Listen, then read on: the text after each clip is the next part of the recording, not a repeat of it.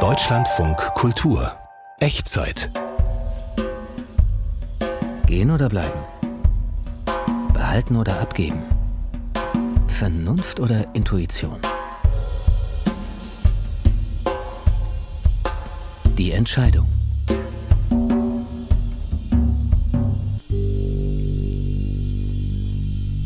Also ich habe da auch noch mal drüber nachgedacht und habe dann festgestellt, dass ich es nicht mag, wenn Leute sich nicht entscheiden können.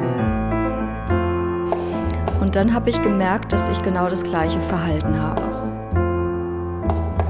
Das war, glaube ich, der Auslöser. Und dann habe ich gemerkt, dass mich das stört, dass ich mich nicht entscheiden kann, dass ich wahrscheinlich Angst hatte, immer eine falsche Wahl zu treffen. Und da bin ich ja wahrscheinlich auch nicht alleine mit. Und ich glaube, das Wort entscheiden, das ist vielleicht nicht nur für mich, aber sowas, was Bedrohliches.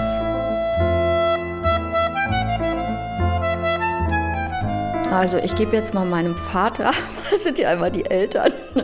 Mein Vater war immer so ein Hin und Her. Ich glaube, da bin ich einfach mit aufgewachsen. Also das habe ich gar nicht so, das habe ich auch erst bewusst wahrgenommen, als ich viel älter war und auch mit meinem Vater mal drüber gesprochen habe. Also das war eins.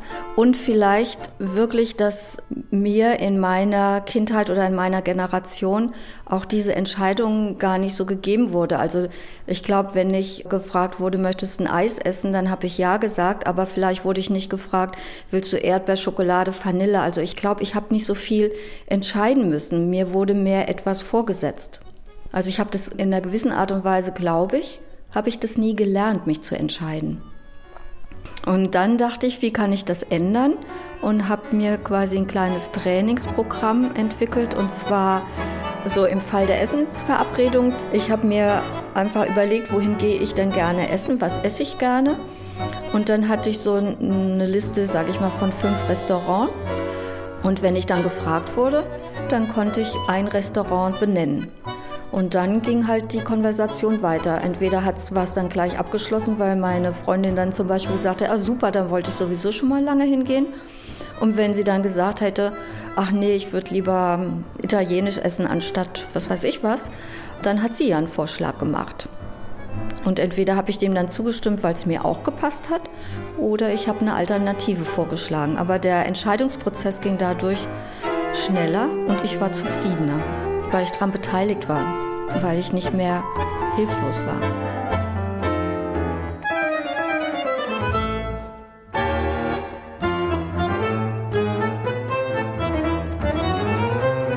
Es hat den Effekt, dass ich mich heute, jetzt nach meinem Training, Entscheidungstraining, gerne entscheide. Ich freue mich darauf, Entscheidungen zu treffen, weil ich mich ja auch umentscheiden kann. nee, ich liebe es, äh, das ist wirklich wahr, ich liebe es, Entscheidungen zu treffen. Es gibt natürlich solche, die essen gehen ist schöner als, was weiß ich, mache ich die Steuererklärung heute oder morgen. Das Essen, das war mein Trainingscamp. ja. Das ist meine Geschichte.